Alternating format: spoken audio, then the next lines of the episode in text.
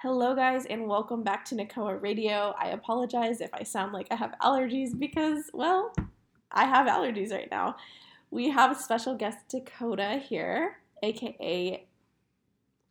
Wow, I can't think of your Instagram name. Hang on. I'm a little hungover. I'm not gonna lie, just like Yeah. a little bit, a little bit. Miss Jen Sorry, Lifts, mom. come on to my podcast. Miss Jen Lifts. What's your Instagram handle? Kota in kilos here. Kota and kilos. Sorry, mom. I'm sorry. I'm sorry. It's okay. Get your shit together. Can we cuss on this podcast? Um, a little bit. I prefer not the f bomb because my mom sometimes listens. Sorry, okay. mom. Hi, mom. Sorry in advance. Yes, mom loves Dakota. Mom loves. Mom she loves does love me, It's true. might not by the end of this, but that's yes, okay. but um, yes. So we are here on this Memorial Day weekend. I almost said Labor Day, but like wrong holiday altogether. No, Yeah. not quite. Uh, no, not quite. But we are here and uh, just catching up on all of the things, literally. And um, one of the Oh. things I wanted. one of the things I wanted to uh, talk about is how your coaching business has been doing. Um, a lot of people, if you don't know, um, she actually has her own workout, but also like nutrition coaching business as well. So tell I us more about do. how that's Yes, going. Team Kilos is thriving, alive and well. Um, definitely have less of a client base now, just because things have picked up with my full time job. I, you know, have the the privilege of coaching because I want to and getting to do that part time, which is awesome. But I've cut back on clients a little bit. So, you know, right now is meet season. I just had uh, one client make weight for nationals, uh, drug tested nationals down in Georgia. Uh, so that's been interesting. A lot of people are competing, a lot of people trying to make weight in the next couple months or so. So that's been fun. But yeah, it's definitely been it's been a good time. I mean, you know, I we've talked about this a little bit before, but you know, just kind of making that transition. This is the second year of me doing online coaching. Uh, but I was doing, you know, personal training for like eight years prior to that. So just the evolution of the online business and stuff. And I do still take some clients in person, but very few and far between. So it's it's been a good mix of, you know, doing the nutrition stuff and then doing more strength coaching, getting a lot of young women who are newer to powerlifting, newer to the barbell, just getting them, you know, strong and confident underweight, which is my favorite thing to do. So, all in all, it's been a lot of fun. That's awesome. And is that your ideal type of client to take on for both nutrition and for coaching in terms of like working out? Yeah, I would say I tend to lean towards more of the beginners uh, just because, well, for a couple different reasons. That's always been people that I've worked with, not necessarily like young women, but usually women in general that are new to strength, new to the barbell, and just looking for somebody to, you know, kind of help them learn and kind of get their bearings for things like you know i remember when i started out in the sport and i didn't know anything about anything uh, i worked with kettlebells and started working in a commercial gym that didn't have kettlebells. So i was like ah shit let me teach myself how to use a barbell. And then the rest is history. So i know how much it sucks. And obviously you know there's it's difficult to be a woman in the gym. It's difficult to be you know a woman with strength goals and things like that. So i feel kind of obligated as somebody who's been around for a little bit of time. By no means am I a vet, uh, but I do feel like I do have a responsibility of bringing that new generation in, especially in the sport, and kind of teaching them, you know, how not to be an asshole, um, as there's so many of them. Yes. Um, but also, you know, to to not make the same mistakes that I did when I was coming up as a lifter. So, you know, it's not always about making yourself smaller. Say, Stop trying to cut weight for your first meet and your second meet and your third meet. And, but that kind of stuff that I feel like is such a, you know, it, it hampers people's strength potential. And then they get, you know, married to this idea of a weight class and stuff like that. And it's like, you know, I work with people that are coming into their own strength. The focus is not, oh, let me get this record. Let me get this silly state record that's to put in your matter. bio. Um, yeah. Um, but those, but but really about like how do I get stronger? How do I become a better lifter? And you know, in time, how do I you know give back to the sport? And I think that's that's a really big thing is how do we give back?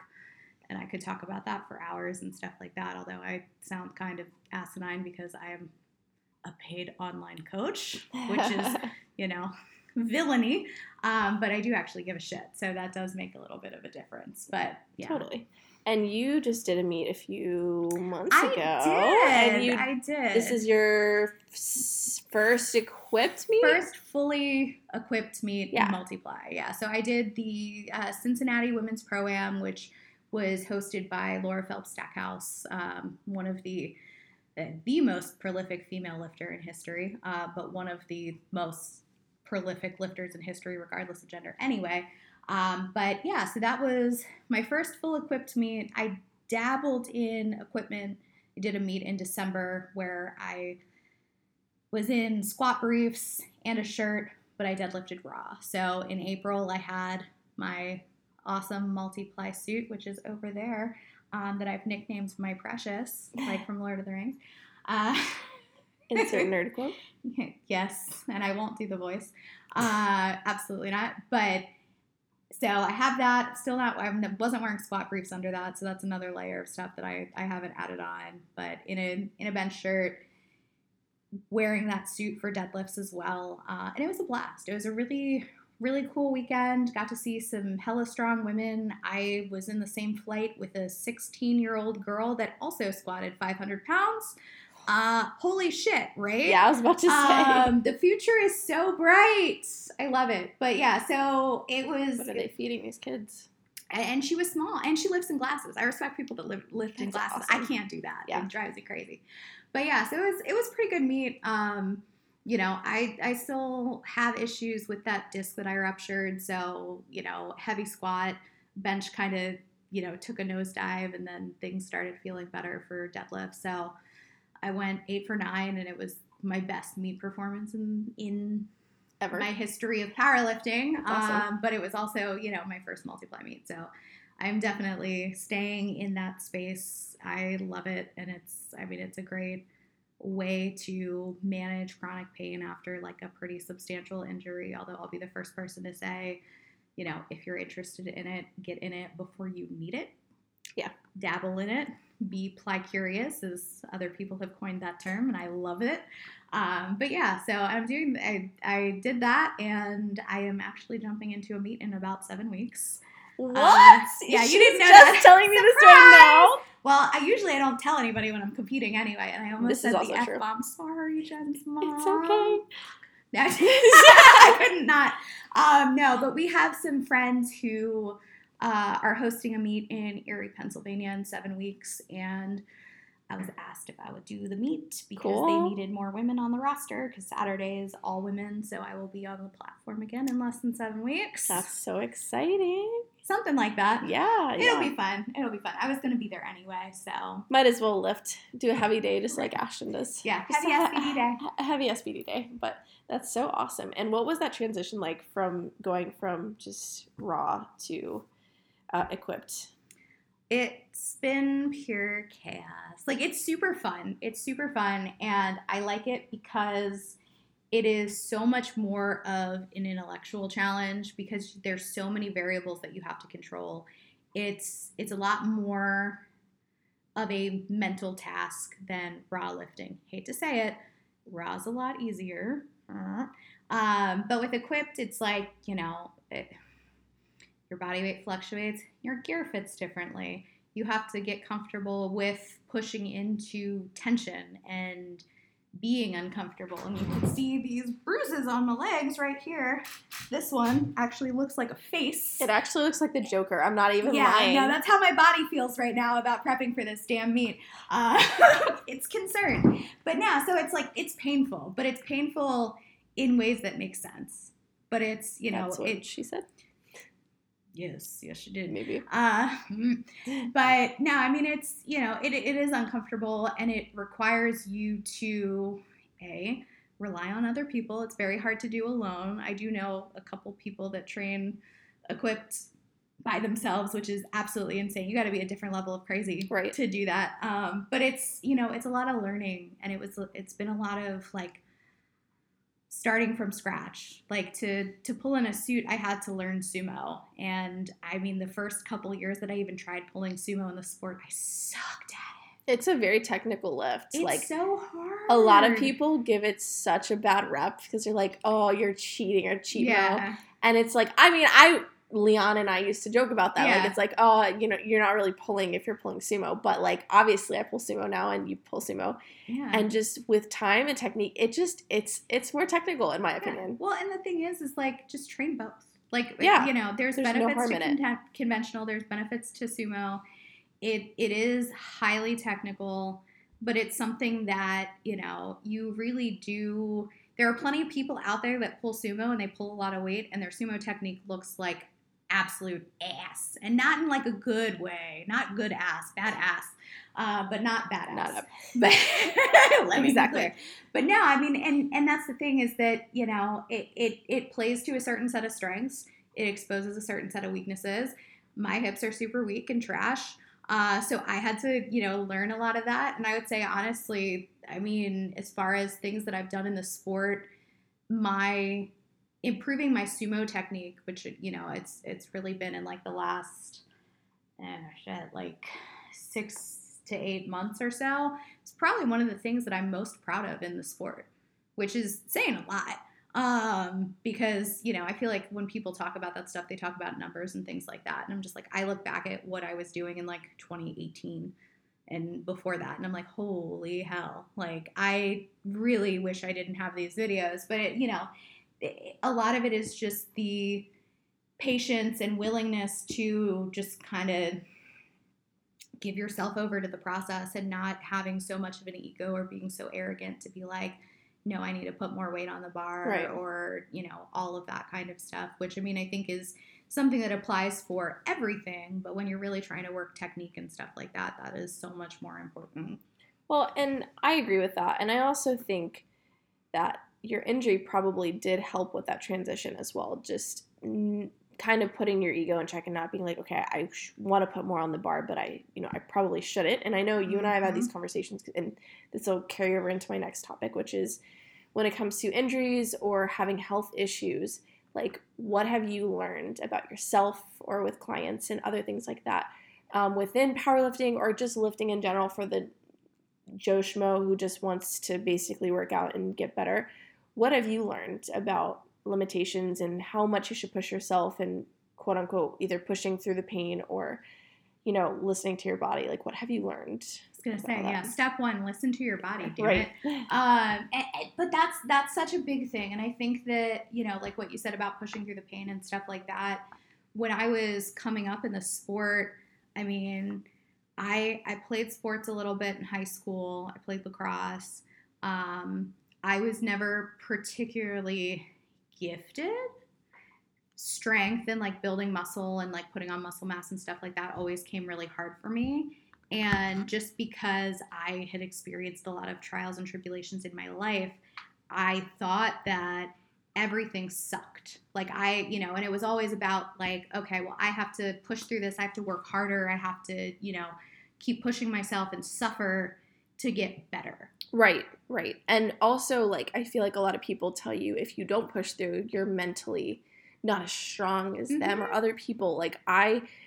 I can't tell you how many times people have been like, "Oh, we'll just push through the pain. You're not pushing through. Like, then you know, mentally, you're just not in it, or you're not pushing as much as you could. But in reality, that's not always productive. Yeah, and that's it's total bullshit. Like it takes a lot more mental strength and you being a stronger person to continually show up and make incremental progress over the next 5 or 10 years of your lifting career. Right. Not many people think that far in No. the future. Um, you know, the strength that it takes to push through one workout, like that's that's bananas. Uh, Actually, consider it banana. but really, I mean, that's that's the stuff that doesn't really matter that much, and I think that that's something that people kind of get stuck in that trap of we have to do that and we have to be in pain and suffer and work hard and all that bullshit Yeah. and it doesn't really pay off at all i mean i i as dumb as it sounds and i've said this quite a few times like yeah it sucks that i got injured but i am a way better lifter and i'm stronger than i've ever been and i would not have i would i would have probably been close to getting out of the sport right now if i hadn't gotten hurt yeah and kind of on the same topic. It's crazy how many people I've spoken to, kids particularly, who have coaches, quote unquote coaches. Um, and Not the c word. Not Wait, can C I use the c word? Is your mom going to be upset about that one? which C word? There's a lot of C words we can use. Stay tuned. We'll see which c word she thinks I'm going to use. Um, but who have coaches and Coaches. they I either have either they're not my kids necessarily, but like I've just spoken to them and I'm like, wait, you don't know how to you don't know how to spot, you don't know an RPE scale, but your coach is giving you an RPE to work with, and they end up frying out their central nervous systems because they don't know what they're doing, and they just like are constantly overworking and they end up getting hurt, and it's because a lot of coaches are not coaching, they're just programming, which we can go on this rant another day and we can add Nick in because this is a totally a Nick conversation. Yeah, we're, we need to drag him in. We'll drag him in another day. But yes, so I don't know. I just see so many issues within, particularly powerlifting, and that being problematic. But um, I definitely think movement can be medicine. I totally agree with Mhm. that, depending obviously on the circumstance of what the movement is and how the movement is being executed. And I think that's the thing. Is like there's no, there's very few movements. It's like okay, I absolutely can't do that. Right. And I think that that's Even where, sports. and this is what I see a lot of to your point of like programming versus coaching and stuff like that. In the sport, you have a lot of people who are like, I'm a powerlifting coach. I've been in the sport. I did a meet, whatever. But they don't have like the foundational background of programming and, you know, like the stuff that Rory's made a cameo. yes. Um, but you know, the stuff that that actually matters, which I mean, I was lucky because I came up working with Gen Pop, not Jen. Not me. Pop Yes. off. Sorry. but you know, learning how to progress and regress movements, working with people that had, you know, overuse injuries, age related injuries, weird stuff from just like existing or just doing things wrong. And I think that the educational component of coaching is so overlooked. To your point about RPE, it's like I I make my kids earn the right to use RPE because I have a lot of people that have never used that or they understand it in like a general fitness sense, like the Right. cardiovascular one, like the 1 to 20, not the powerlifting version of it, which is completely made up anyway. But it's like I have I have clients that work off of RPE. I have clients that have prescribed weights. I Yeah. have, you know, like that type of variance. I think that RPE is a great tool in the right framework. Right. I think that, you know, it does help increase a little bit more of body autonomy and body awareness in the athlete, but not everybody's there. No. And if, you know, Yeah. you have somebody that is, you know, better at taking instruction and they need to focus on like the technical things and learning those skills and stuff like that, trying to get them to gauge RPE while they're still learning the movement, really, really tough. I agree. I mean, even for myself, I don't even like using RPE just because also, as we know, I sandbag everything. So, yes, you do. Yeah. So, like, for me, I just, I use it very sparingly. So, I don't know. In terms of nutrition clients, hmm what is something that you commonly see in a lot of, so you, you normally work with athletes, correct? I yeah, think. I do work with some Gen Pop people, but I have a lot of athletes that I work Okay. with too. Yeah i would say like you and I have very vastly different like audience that we cater to. I I like working with just someone who has no idea like anything like That'll no get old. But I'm I love that you do that. yeah no I, I, I would say like I'm like this this stepping stone coach like we don't care about flying flamingos and Nick is giving me a look now but um okay so what I mean is it's just I like the just client who is not familiar with anything I don't necessarily prefer to work with athletes just because I think sometimes they're a little bit more high maintenance and for me at least I Yeah, don't know No, I get that. I mean, I I have the same conversations with people that don't like working with newer lifters because they feel the same way. I think it's just just preference.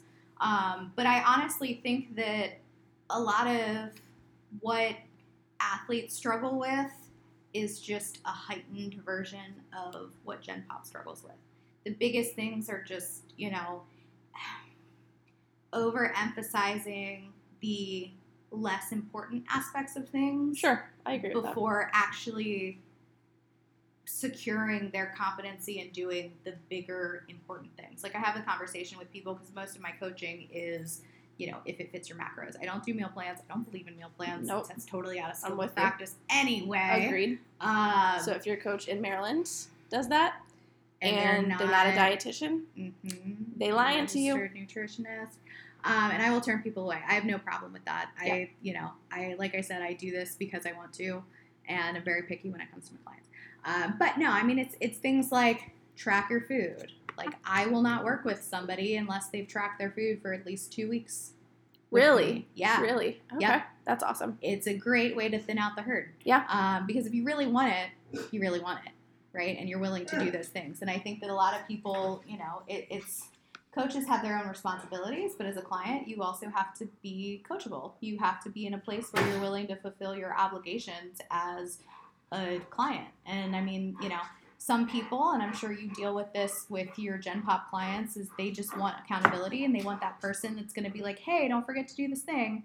And I don't want to do that with my clients. Like, you're an adult, you're an athlete. And even my Gen Pop clients, I, you know, I, I try to get them to think about being athletes in their own life. Like, they still have to show up for stuff, whether it's their kids or their hobbies or work and stuff like that. So, like, if you don't take yourself seriously, I'm not going to take you seriously. Like you have, and I mean, that's not saying that like I, you know, obviously, you know, some people go through shit sometimes and you've got to be patient. You've got to meet people where they are. But those basics of like track your macros, like track what you're eating. Like I would much rather have somebody that's willing to track their food and get that down pat than somebody who, you know, is hyper focused on supplementation or Oh, something yeah, like that. It's 100%. like, you know, and that's what I get, you know, I'll get people that are like, well, I feel like my meal timing's off. And I'm like, but you don't track That has your nothing food. to do with I It's like, if you, you know, that that kind of thing, or you know, people that don't drink their water. If you're listening to this right now, drink water, you dehydrated bitch. Uh, but seriously, it's like it's literally those simple things. And again, kind of back to my point where I was talking about just longevity of things.